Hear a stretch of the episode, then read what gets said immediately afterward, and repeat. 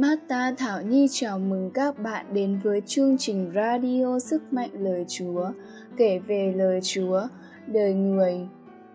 Quý thính giả thân mến, một số người quá đề cao con người, chỉ công nhận những gì có thể cảm nghiệm được trong con người và không nhận những thực tại siêu nhiên ngoài con người.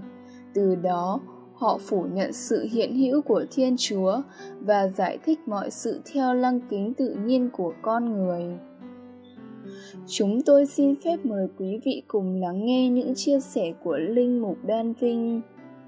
Nói rằng, thiên chúa là đấng công bằng và nhân từ vô cùng. Vậy tại sao ngài lại nhẫn tâm phạt những người chỉ phạm một tội trọng trong giây lát, phải chịu hình khổ hỏa ngục đến muôn đời? Đầu tiên, hỏa ngục là một thực tại chắc chắn. Giáo hội không bày ra hỏa ngục để dọa những người dễ tin, làm cho họ sợ hãi, mà sống ngay lành như có người lầm tưởng. Quả thực, hỏa ngục là một thực tại mà chính đức giêsu và các tông đồ đã nhiều lần nhắc đến. Một, đức giêsu nói về hỏa ngục như sau nếu tay anh làm cớ cho anh xa ngã, thì chặt nó đi. Thà cụt một tay mà được vào cõi sống, còn hơn đủ hai tay mà phải xa hỏa ngục, phải vào lửa không hề tắt. Nếu chân anh em làm cớ cho anh xa ngã, thì chặt nó đi. Thà cụt một chân mà được vào cõi sống, còn hơn là đủ hai chân mà bị ném vào hỏa ngục nếu mắt anh làm cớ cho anh sa ngã, thì móc nó đi thà trột mắt mà được vào nước thiên chúa, còn hơn có đủ hai mắt mà bị ném vào hỏa ngục nơi giỏi bọi cũng không hề chết và lửa không hề tắt theo Marco chương 9 câu 43 đến câu 47. 2. Đức Giêsu cũng hứa thiên đàng với người trộm lành trên cây thập tự Tôi bảo thật anh, hôm nay anh sẽ được ở với tôi trên thiên đàng. Luca chương 23 câu 43 Trong dụ ngôn người phú hộ và người nghèo Lazaro, Đức Giêsu nói đến số phận của hai người khác nhau. Người nghèo khó Lazaro được đưa vào trong lòng ông Abraham trên thiên đàng, còn người phú hộ phải vào trong âm phủ để chịu cực hình. Thánh Phaolô cũng đề cập đến thiên đàng trong thư gửi giáo đoàn Corinto như sau: Điều mắt chúng ta chưa hề thấy, tai chưa hề nghe, lòng chưa hướng tới, đó là những gì Thiên Chúa đã chuẩn bị cho kẻ yêu mến Ngài. 3. Giáo lý hội thánh công giáo dạy về thiên đàng như sau: Ai chết trong ân sủng và tình nghĩa với Thiên Chúa, ai hoàn toàn được thanh luyện sẽ sống muôn đời với Đức Kitô. Họ luôn luôn giống Thiên Chúa vì họ đã thấy Ngài như Ngài hiện hữu, mặt đối mặt như trong thư do An có viết. Chúng ta biết rằng khi Đức Kitô xuất hiện, chúng ta sẽ nên giống như người, vì người thế nào, chúng ta sẽ thấy người như vậy. Mầu nhiệm này vượt quá mọi hiểu biết và có một số hình ảnh biểu trưng như sau sức sống ánh sáng bình an tiệc cưới rượu thiên quốc nhà cha jerusalem trên trời thiên đàng 4. Như vậy, chắc chắn có hỏa ngục, và hình phạt trong hỏa ngục thì kéo dài đời đời, như Đức Giêsu đã nói. Lửa đời đời, lửa không hề tắt, và những người bị đầy trong hỏa ngục phải chịu hai thứ khổ hình. Về tinh thần, bị lương tâm cắn rứt vì phải lìa xa thiên chúa muôn đời. Về thể xác, phải chịu hình khổ thiêu đốt giống như lửa hồng nung nấu và ở đó sẽ phải khóc lóc và nghiến răng. Mark theo chương 22 câu 13 Những hình ảnh vừa nói thực nặng nề khủng khiếp nhưng có người đặt vấn đề tại sao thiên chúa là đấng công bằng và nhân từ vô cùng lại nhẫn tâm phạt xuống hỏa ngục đời đời đang khi con người chỉ phạm một tội trọng trong chốc lát. Thứ hai, hỏa ngục không trái với đức công bằng và lòng nhân từ của Chúa. Một, hỏa ngục sẽ là bất công. Nếu người bị đẩy xuống đó chỉ là vi phạm những tội nhẹ hoặc phạm tội nặng, nhưng do nhất thời muốn được giải thoát khỏi cơn đau khổ cùng cực, hoặc nhất thời không cưỡng lại được dục vọng nơi bản thân, lời xúi dại của bạn bè xấu, cám dỗ của ma quỷ. Nhưng thực ra không phải vậy. Chỉ những kẻ thực sự phạm tội nặng nghĩa là chỉ những người biết rõ ràng đó là tội nặng mà cố tình từ chối lời nhắc bảo của thiên chúa, qua tiếng nói lương tâm và của nhiều người thân. Có sự tự do chứ không bị ép buộc để chọn làm điều xấu, và có thái độ cố chấp quyết tâm không chịu hồi tâm hối cải thì mới phải chịu hình phạt hỏa ngục. Hỏa ngục được lập ra dành cho ma quỷ và những kẻ làm tay sai cho chúng. Khi chúng ta thấy một người tín hữu xưa nay vẫn sống tốt lành thánh thiện, nhưng đột nhiên nghe tin người này làm do lâm vào hoàn cảnh bất thường, là uống rượu say xỉn, bị mất lý trí, nên đã phạm tội tà dâm, rồi bị kẻ xấu gài bẫy, tống tiền đã uất ức giết kẻ tống tiền kia. Trong trường hợp này chúng ta đừng vội lên án họ là kẻ xấu và kết án họ phải xa hỏa ngục. Hãy nhìn vào cách ứng xử của đức giêsu đối với tội nhân trong tin mừng để thấy được lòng từ bi nhân hậu của người đối với tội nhân. Người ngồi đồng bàn ăn uống với bọn thu thuế tội lỗi, bị người do thái khinh rể, người bênh vực người phụ nữ bị bắt quả tang phạm tội ngoại tình và đã cứu chị khỏi bị án ném đá chết người đến ở trọ cùng nhà ông ra kêu là chùm thu thuế khét tiếng bóc lột ở thành Jericho. Người sẵn sàng thu nhận một người thu thuế tên Levi vào nhóm 12 tông đồ và tiếp nhận cô Maria Magdalena bị mang tiếng bảy quỷ ám vào hàng đội ngũ các môn đệ.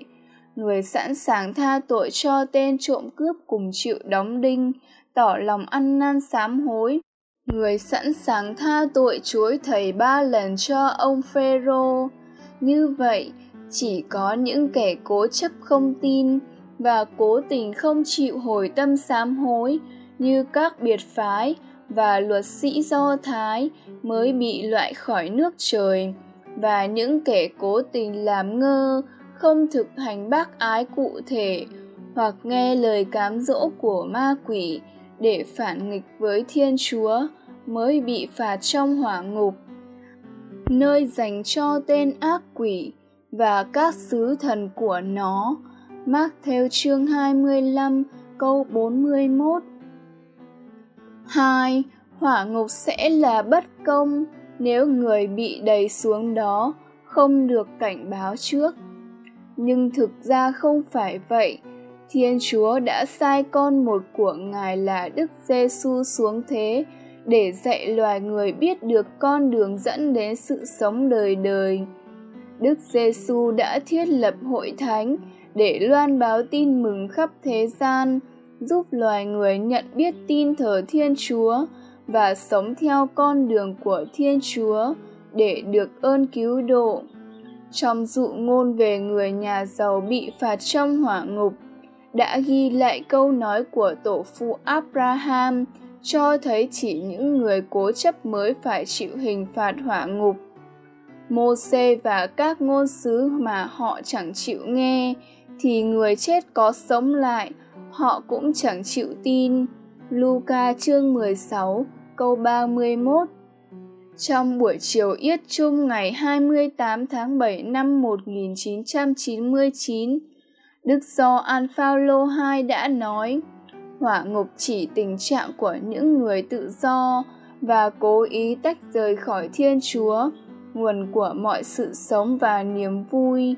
Nói cách khác người ta chỉ có thể vào hỏa ngục khi người ta muốn và do đó không mâu thuẫn gì đến chân lý thiên chúa là tình yêu còn những ai khi còn sống trên trần gian không được nghe giảng tin mừng của Đức Giêsu nhưng vẫn theo lương tâm ăn ở ngay lành, thì Chúa sẽ lo liệu cho họ đủ phương tiện cần thiết để tin người vào giờ sau hết và sẽ được phán xét công minh theo lương tâm ngay lành của họ.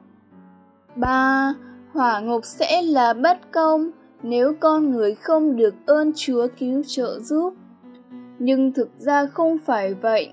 Thiên Chúa là cha vô cùng nhân hậu, là tình yêu tuyệt đối, đã ban cho mọi người những ơn cần thiết để cho họ được ơn cứu độ như Thánh Phaolô dạy. Thiên Chúa muốn cho mọi người được ơn cứu độ và nhận biết chân lý.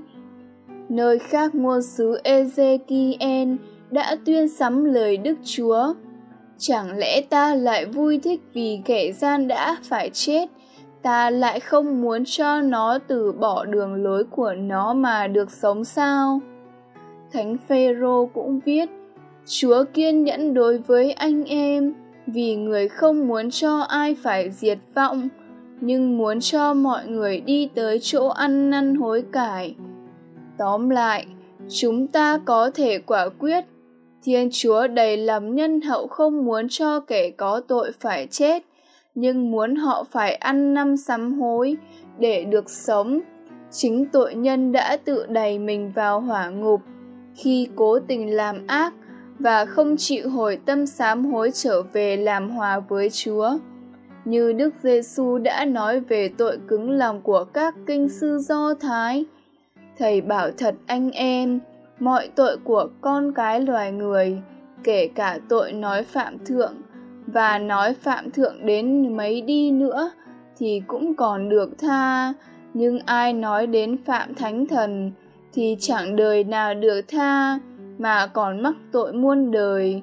Marco chương 3 câu 28 đến 29 Tội cứng lòng là tội chống lại ơn thánh hóa của Chúa Thánh Thần, như bọn biệt phái và các kinh sư thời Đức Giêsu. Vì họ nhìn mà không nhìn, nghe mà không nghe không hiểu, thế là đối với họ đã ứng nghiệm lời sấm của ngôn sứ Isaiah rằng các ngươi có lắng tai nghe cũng chẳng hiểu, có chố mắt nhìn cũng chẳng thấy, vì lòng dân này đã ra chai đá, chúng đã bịt tai nhắm mắt, kẻo mắt chúng thấy, tai chúng nghe, và lòng hiểu được mà hoán cải, và rồi ta sẽ chữa lành cho chúng. Mác theo chương 13, câu 14 đến câu 15. Phút hồi tâm 1. Lời Chúa Thánh Phêrô dạy: Anh em thân mến, một điều duy nhất xin anh em đừng quên, đối với Chúa, một ngày ví thể ngàn năm, ngàn năm cũng tựa một ngày. Chúa không chậm trễ thực hiện lời hứa, như có kẻ cho là người chậm trễ. Kỳ thực, người kiên nhẫn đối với anh em, vì người không muốn cho ai phải diệt vong, nhưng muốn cho mọi người đi tới chỗ ăn năn hối cải. Nhưng ngày của chúa sẽ đến như kẻ trộm. Ngày đó, các tầng trời sẽ ầm ầm sụp đổ ngũ hành bốc cháy tiêu tan, mặt đất và các công trình trên đó sẽ bị tiêu hủy. 2. Lời cầu Lạy Chúa Cha giàu lòng từ bi thương xót, Cha đã sai con Cha là Đức Giêsu đến dạy dỗ loài người chúng con nhận biết Cha, người đã hy sinh chịu chết trên thập giá để đền tội thay và sống lại, để ban ơn cứu độ cho chúng con. Xin cho chúng con biết đi theo con đường hẹp và sống tình mến Chúa yêu người noi gương Đức Giêsu để sau này được về trời hưởng hạnh phúc muôn đời với Cha. Xin đừng để chúng con cố chấp nghe theo ma quỷ cám dỗ mà làm điều gian ác, hầu tránh hình phạt hỏa ngục nơi dành cho ma quỷ và những ai đi theo chúng. Amen. Phụ chú có luyện ngục không? Luyện ngục là một tình trạng trong đó những linh hồn chết trong ơn nghĩa Chúa nhưng chưa thánh thiện, đủ để được hưởng kiến nhan thánh thiên chúa, nên cần được thanh luyện cho sạch mọi tỳ vết tội lỗi trước khi được chúa cho về thiên đàng. Như vậy, luyện ngục không những là một điều hợp lý theo sự khôn ngoan và đức công bình của thiên chúa mà còn là một chân lý đức tin dựa trên lời chúa trong thánh kinh và được hội thánh xác nhận như sau. Một các bằng chứng về luyện ngục. A thánh kinh cựu và tân ước câu chuyện về một thủ lãnh dân do thái là ông maccabe sau khi chiến thắng quân thù, do tin có sự sống lại của những kẻ đã chết, nên đã quyên góp được một số tiền gửi về đền thờ Jerusalem, xin dâng lễ đền tội cầu cho các chiến binh tử trận. tác giả sách thánh thuật lại như sau. Ông Juda quyên được khoảng 2.000 quan tiền và gửi về Jerusalem để xin dâng lễ đền tội cho họ. Ông làm cử chỉ rất tốt đẹp và cao quý này vì cho rằng người chết sẽ sống lại. Thực thế, nếu ông không hy vọng rằng những chiến binh đã ngã xuống sẽ sống lại thì cầu nguyện cho người chết quả là việc dư thừa và ngu xuẩn. Nhưng vì ông nghĩ đến phần thưởng rất tốt đẹp dành cho những người đã an nghỉ trong tinh thần đạo đức đó là lý do khiến ông đến dâng lễ tế đền tạ cho những người đã chết để họ được giải thoát khỏi tội lỗi. Đức Giêsu cũng ám chỉ phần nào về tình trạng luyện ngục khi người nói: Thầy bảo thật cho anh biết, anh sẽ không ra khỏi đó trước khi hết đồng xu cuối cùng. Mark theo chương 5, câu 26. Dựa vào những đoạn kinh thánh nói trên, ta có thể biết được có một tình trạng gọi là luyện ngục. Trong đó, những linh hồn chưa được lên trời vì còn tội phải đền hoặc những linh hồn tuy không bị hình phạt hỏa ngục do không cố tình phạm tội chống lại thiên chúa, nhưng họ sẽ bị giam cầm cho tới khi đền tội xong hoặc được thanh tẩy hết mọi bợn nhơ tội lỗi. B. Giáo huấn hội thánh trong các văn kiện công đồng. Chân lý có luyện ngục đã được hội thánh xác định trong nhiều giáo huấn của các công đồng chung như sau. Công đồng Lyon năm 1245 và năm 1247. Công đồng Florence năm 1438 đến năm 1445 và nhất là công đồng Cento năm 1545 đến năm 1563 trong khóa 6, số 22 và 25 dạy rằng ai dám quả quyết sau khi được ơn thánh sủng, tội lỗi được tha và hình phạt đời đời được xóa bỏ cho các hối nhân và không có hình phạt tạm bởi tội lỗi ở đời này cũng như trong sách luyện ngục trước khi cửa thiên đàng được mở, thì kẻ ấy phải vạ tuyệt thông. Công đồng trên tô khóa 25, ngày 4 tháng 12 năm 1563, tuyên ngôn thêm, Giáo hội công giáo được Chúa Thánh Thần dạy, theo các văn kiện và truyền thông xa xưa của các giáo phụ, và mới đây trong công đồng này dạy rằng có luyện ngục và các linh hồn được thanh tẩy tại đó được giúp đỡ nhờ những lời cầu nguyện của các tín hữu và nhất là do công nghiệp thánh lễ Misa. Công đồng Vaticano II năm 1962 đến năm 1965 trong hiến chế tín lý về giáo hội đã tuyên ngôn chỉ có một hội thánh nhưng gồm ba tình trạng. Một là hội thánh lữ hành ở trần gian, hai là hội thánh đau khổ đang được tinh luyện, ba là hội thánh chiến thắng trên thiên đàng như sau. cho tới khi Chúa ngự đến trong uy nghi, có tất cả các thiên thần theo người, và khi sự chết bị hủy diệt, mọi vật đều quy phục người, thì trong số các môn đệ Chúa, có những kẻ còn tiếp tục cuộc hành trình nơi dương thế, có những kẻ đã hoàn tất cuộc sống và đang được tinh luyện và có những kẻ đã được hưởng vinh chiêm ngưỡng rõ ràng chính Thiên Chúa duy nhất trong ba ngôi như Ngài hằng có. 2. Về các hình phạt trong luyện ngục và sự trợ giúp A.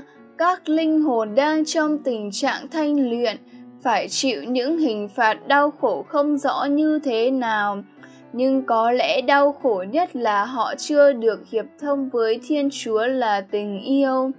Tuy vậy, họ cũng vẫn vui mừng trông cậy, sẽ được chúa tha thứ và sẵn lòng chịu đau khổ.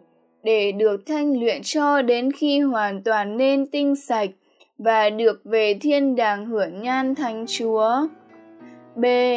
Ngoài ra các linh hồn đang được thanh luyện trong tình trạng luyện hình, cũng được hưởng những việc lành phúc đức của các tín hữu còn sống.